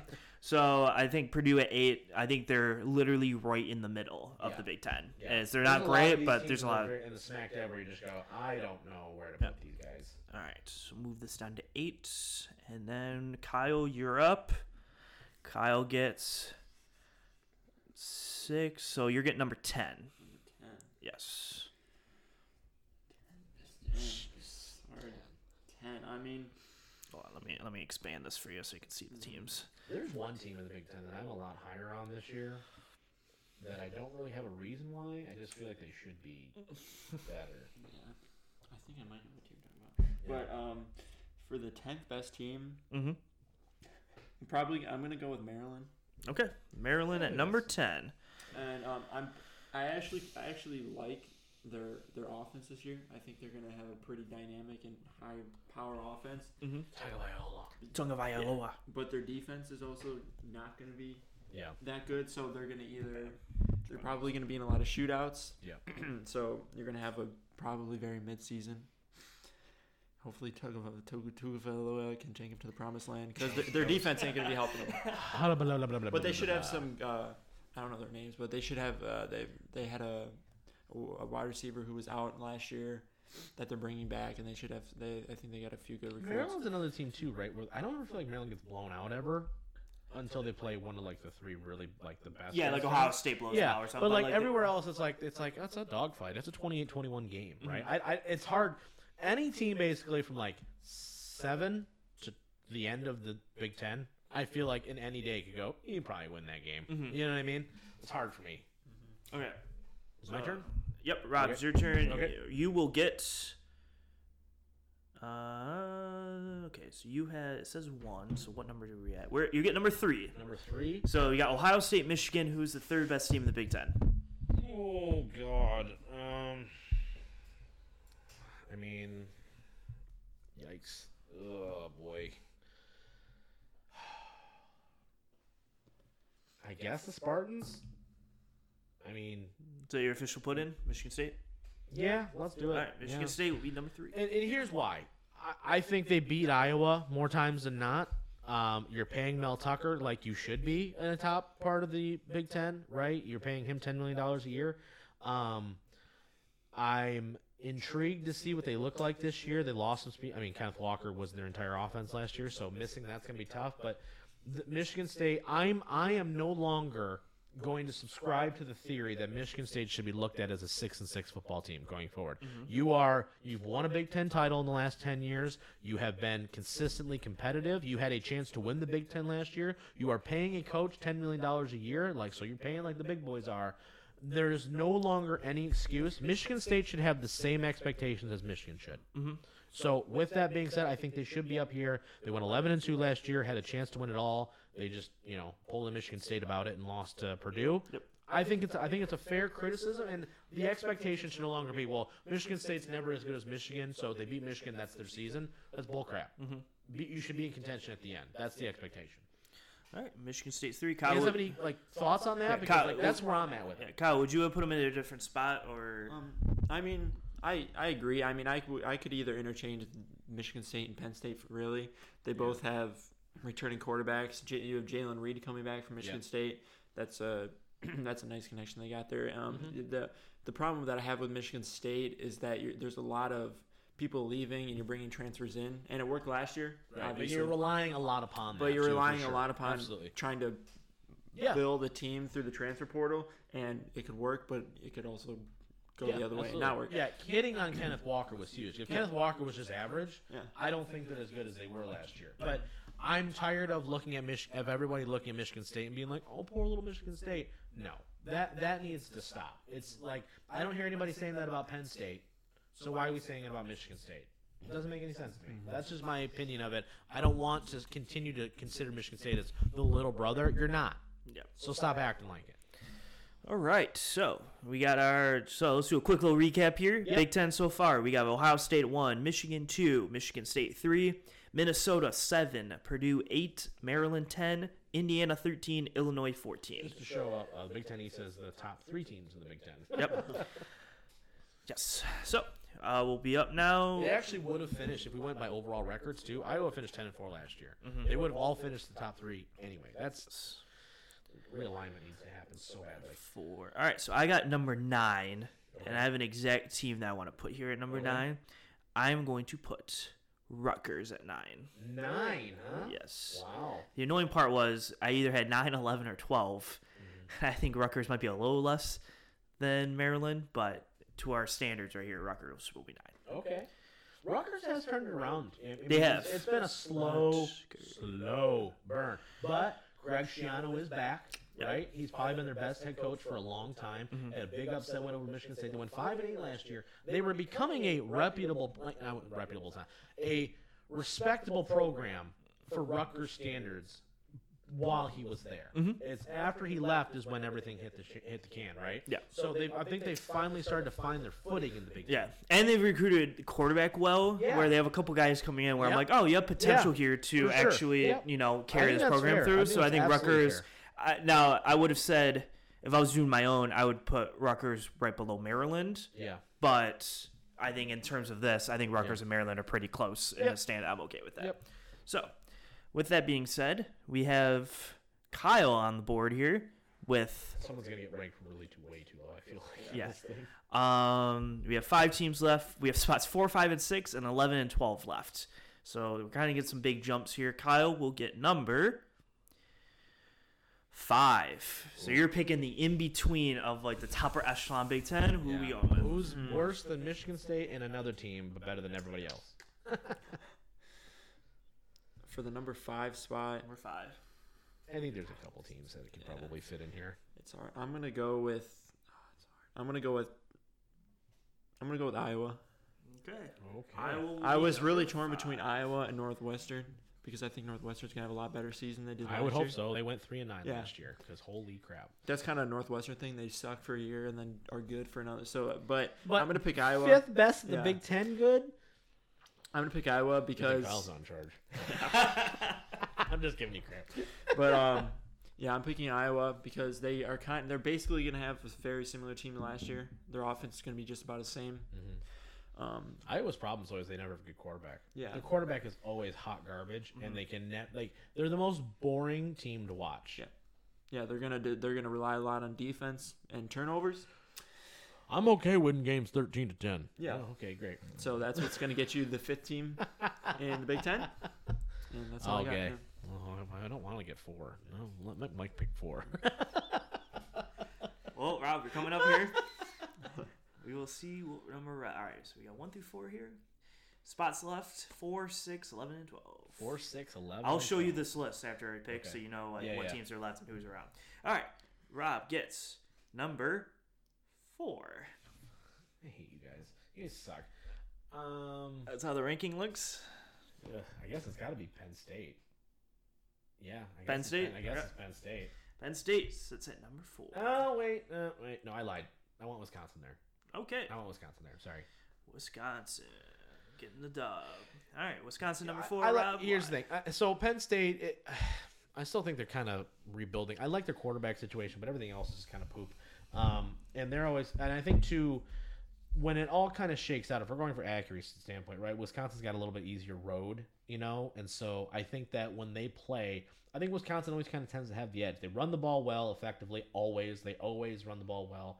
Um, I thought their actually their passing game actually turned around a little bit last year as well. So I'm going to take Wisconsin there. I don't know. I think they, I, you know, I think they bounce back. Okay. So we got three teams left. I'm gonna pick one. Kyle's gonna pick one, and then the last team just kind of gets placed in Yep. where the extra spots. So, Sounds good. um, I get let's see.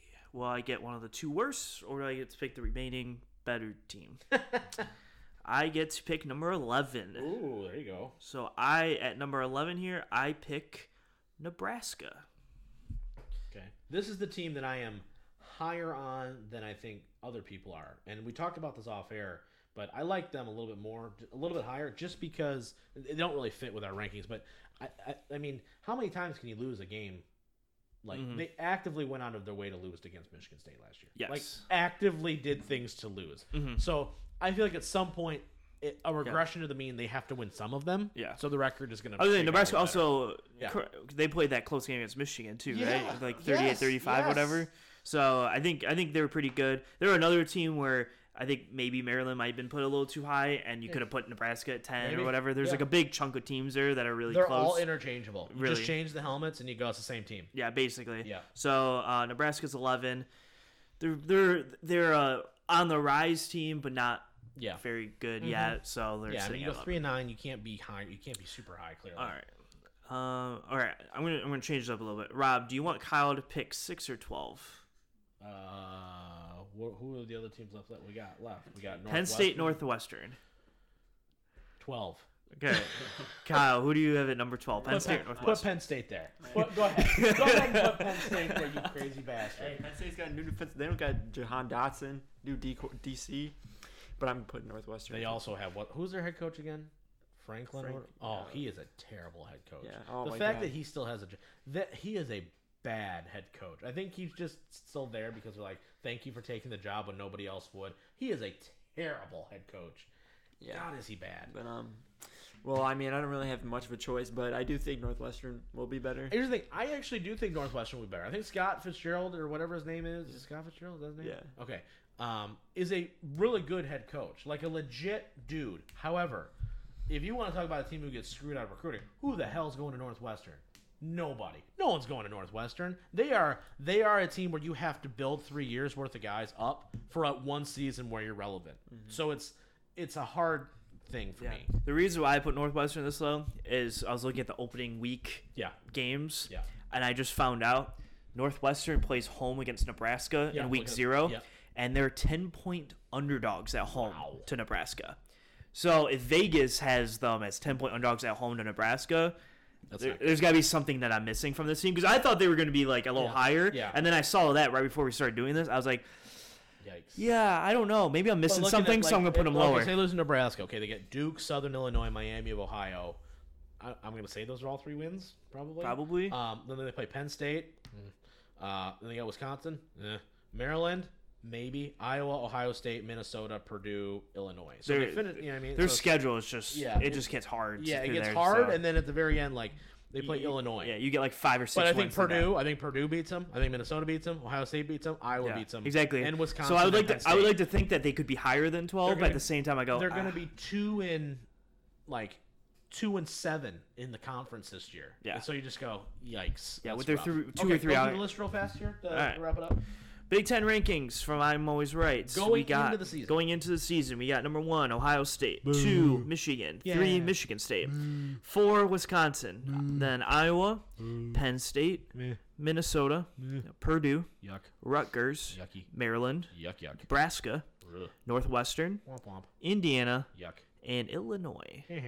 Kyle, if you could change one of these, I'd have Northwestern at three. would you change? It was funny because when you were like, when you were picking your five for Iowa, and you're like, yeah, Northern Northwestern. I went. Could you imagine if they went like we would have put like Penn State at twelve, I know. and we would have been like, how are we gonna Everyone's adjust? This? like, so how do we? How do we, we- all how get we one get- swap season? Yeah, do we all get one swap? Yeah, Kyle, if you if you had the ability to change one of these, uh, which one would you change? I'd probably move Northwestern up a little bit. Um, just, After what we just said. yeah, I just, I, I This is Jared Cook all over again. yeah, again. I mean, I, I, I think Northwestern's gonna be pretty good this year. Um, I don't know. With what data? I don't. I just don't see just- it. Like I even like their coaching staff. You're just it's just going on a hope and a prayer. No, they're just one year they're good, next year not. You just look. look No, no. Historically, it's one year they're good, and the next seven they're bad. That's the thing. They I'm need like two whole recruiting classes just- to graduate, become accountants, and have kids to go then become good again. It's just yikes. Anyways, what do you guys think about Michigan State? That, I think that team in particular is intriguing to me. You've done all this work in the offseason to say that you are a Big Ten, like you're a legit, uh, we're a program. I don't know what to think of them from a roster standpoint, but from an expectation, we always go into the season every year going, you have to beat Ohio State, you have to get the Big Ten title game, right? That's the Michigan and Ohio State expectation. I think Michigan State has arrived at that point. So I don't think I'm super far off base by saying Yeah. that that should also be the. I expectation. think so. So Vegas had them set right now at seven and a half because they're Michigan State. because they're Michigan State. Yeah. Um, I mean, I'm not so far off. I'm not on the camp where it's like we're lucky to win six games. Like, Right. I'm not on that I think camp. that's but. I also don't necessarily think they should be at that. Oh, we're 10, 11 wins because Kenneth Walker was so Yeah. just an Yeah. anonomy that like, Gonna be starting for you guys this and year. he will be because starting for Chris Seattle Carson because Chris retired. Carson retired. Uh, that was tough. Um, but I, I would I would say if You you, told me, no more. yeah, if you told me if if their under over was set at like eight and a half, Yeah. like just one more game up, Yeah. or even nine even, I'd Yeah. go, Yeah. yeah, okay. That's like that's kind of where I expect them to be. If if you, I don't expect them to go into Michigan and win. I only expect them to play. They play home against Ohio State this year. I don't expect them to win that one. Yo. And then That was- they'll probably take one extra. If you look at let's see, let's pull up their schedule really quick Yeah. because uh, maybe just- like record wise, because they might get a tougher schedule too. I Um, can pull it up too. if you need. so you got Western Michigan, Akron, Washington, Eh, Washington Minnesota. even. Washington on the road, Yeah. that, that could be tough. Minnesota, Maryland, Ohio State, Wisconsin, Oh, Michigan. jeez. Wait, sorry. They had Ohio State, Wisconsin, and then Michigan. Michigan. Michigan. That is a rough. They end the season. and then they end the and then they end the season at Penn State. So Yeah, when you're sitting there, you're like nine wins, eight and a half. Like you know, eight and a half buffer. I think would be a very interesting number. I think seven and a half. I think they could definitely get to 8 I'm just. I, here's the But when you say like eight and a half, I go, is it Yeah. nine or is it 8 I'm That's kind of in the area I'm the at. Thing, though, when you when you make the statements of okay, well we've beaten Michigan a ton in the last ten years, right? You've you've um, you pay Mel Tucker ten million dollars a year. I'm sorry, those are the moves of saying that you deserve to be at the big boy table. Mm-hmm. You know what I mean? So. I think I think we're kind of I think you're kind of I'm a little bit more on the extreme than I think you are. I think you're definitely not on the well. If we win six games and beat Michigan, then our season's made. That's a cop out. Yeah. it is. It's a straight up cop out. Um, Yeah, I don't. Yeah, like I don't think they should hit the same expectation because like I think Michigan gets just these unreal expectations. Like their year three was like if you don't go twelve and zero and win the Big Ten and go win the national championship, then you're a failure. It's like okay, like. Dog, we were they were so accurate. you know you know what I mean like they were like four and eight Yeah. before Jim Harbaugh got there like the year before and then like two years in they're expected to just go win a national championship like I don't think that's the expectation level jump that we get to but like just the way you're rattling off. You're like, you gotta be 12 and 0, you gotta win a Big Ten title game, you gotta be Ohio State, and you gotta win a national championship, or you're dead to me. Yeah, or, or it's like a failure of a season, and like you, it's ne- it's like so Oh. terrible, and it's like Oh I don't think that's the expectation for That Michigan State, crazy. but I also don't like the people that are like, "Man, we're, we're lucky to get six and six and play Michigan. I go, well, that's you shouldn't have that expectation either, because there's no there's no team that goes eleven and two, and the next year your expectations are we're gonna win four games. right. Like it's impossible. Yeah. It's like in the NFL, Yeah. you know, if you're a playoff team, You don't expect next year. You're oh, not- you know, we're gonna go six and seven. Yeah, like or- like we look at the Raiders, right? It's like all right, they went they went eleven and six last year. That I'm not going to say next year they might win six games. That's not the expectation going in. It has to be around where you were. Yeah. So I think Michigan State going nine wins, I think should be the expectation. Yeah. Obviously saying I don't think they're good enough to beat Ohio State. I don't think they're good enough to go to Michigan and win, Yeah. and maybe even go to Penn State and win. I don't Right. think they're good enough to do any of those. I think it's a fair assessment. But I think all the other games they should be favored in and probably have a good chance to win. Yeah. Wisconsin being the game that they're probably the closest Yeah, to. depends on and- what kind of being Wisconsin team is. Exactly. Yeah, I just you know, for me, you know, we talk so much about Michigan and how like like I think we're all pretty steadfast here. You need to be playing for Ohio State for something, Mm-hmm. right? Because we've talked it before. Going 0 11 beating Ohio State means absolutely dog crap, right? That doesn't matter, right? So like that's the at the end of the day, you better agree with that. I do. I'm gonna say. my, my team's two and ten. We beat Yeah, Ohio we State. We beat Ohio State. That's the most Michigan thing ever, right? Oh, well, we beat Ohio State. Who cares? You didn't win anything for it. It's the stupidest thing ever, right? So, if it, the expectation is every year you're supposed to be playing Ohio State for a chance to go to the Big Ten title game. That is the expectation, and that's the expectation I think that should be there for Michigan and Ohio State. I think Michigan State at this point, you're now two and zero in Mel Tucker's career against Michigan. You should be expected now to be competing on that same level right now. That's just my take. But all right, that's gonna be it for this week's show, guys. Um, we're you know we're gonna wrap it up next week, Mike. What uh, division we talk about for the NFL? AFC North. AFC. Because we're saving the we're West. the big boys to the very Yeah. end. Yep. And then and then and then and then And don't then- and don't then- don't and forget then- Rob. and then- and then. We're doing the next two weeks after that. Yep. We're going to be taking the division winners. Yes. The best teams in the in the NFC in the NFC and the best teams in the AFC Yes. and doing those four teams Yep. comparing their teams to see who we think is the best in each conference. Correct. Yep. Yep, So- yep, yep. For sure. That'll be a lot of fun. Um, next week we may do an NFL training camp update for the Lions. Just to, you know, we're finally gonna get some pads on, stuff like that. We're really getting close to Hard Knocks. Hard Knocks, I think the first episode is August 9th. So that'll be fun to Week see. from Tuesday. Yeah, week from Tuesday. So um, we'll probably do a little bit of preview there as well, just to kind of get your you know your daily Lions intake in. The the Kool Aid is strong right now, ladies and gentlemen. The Kool Aid is Kyle, what kind of Kool Aid are you drinking? The um, Michigan Wolverines will hopefully beat Michigan State. That was the most. Literally, you might as well just say you're drinking pee. That's what you should have just said. You should have just been like, I'm drinking tap water because that was the most neutral thing. Hopefully, beat Michigan State. Good God. I'm over here being like, you know what, big playoffs. Kyle's like, maybe we win eight games. I don't know. Ridiculous. Get out of here. Um, Yeah. No, I was gonna gonna- I was gonna have you start gambling with me, and I was like, I No. can't do it now because Kyle's Kyle will go. Yeah, you're gonna go up there and be like, so Michigan against Hawaii, favored by 20 points. Do you think they're gonna get the over? And I was like, I don't know. Ha- ha- Hawaii's kicker's really good. They might kick a three pointer and then blow us everything, and then we lose it. um, but yeah, so we're gonna do uh, AFC AFC West, right? AFC West next week. Sou- uh, South, North, sorry. North. AFC North next We're saving week. West for the last. NFL training camp update as well for your Detroit Lions. We're going to talk some expectations, seeing how everybody looks once we get the pads on, and we may do a Hard Knocks preview as well. Of course, we got wrestling talk. We'll always have in there as well, and hopefully Kevin Durant gets traded. Let's hope. Let's hope. Kyle, how do you feel about Kevin Durant? I don't like him. It's really making me mad. Stop show. Stop show right there. That was the best thing ever. I don't like him. Why don't you like him? I just so Besides much. the fact that he's got 87 feet clown shoes. He just he looks weird. So much drama. So great. You don't have to deal with this when you have LeBron on your team. Ooh, my goodness.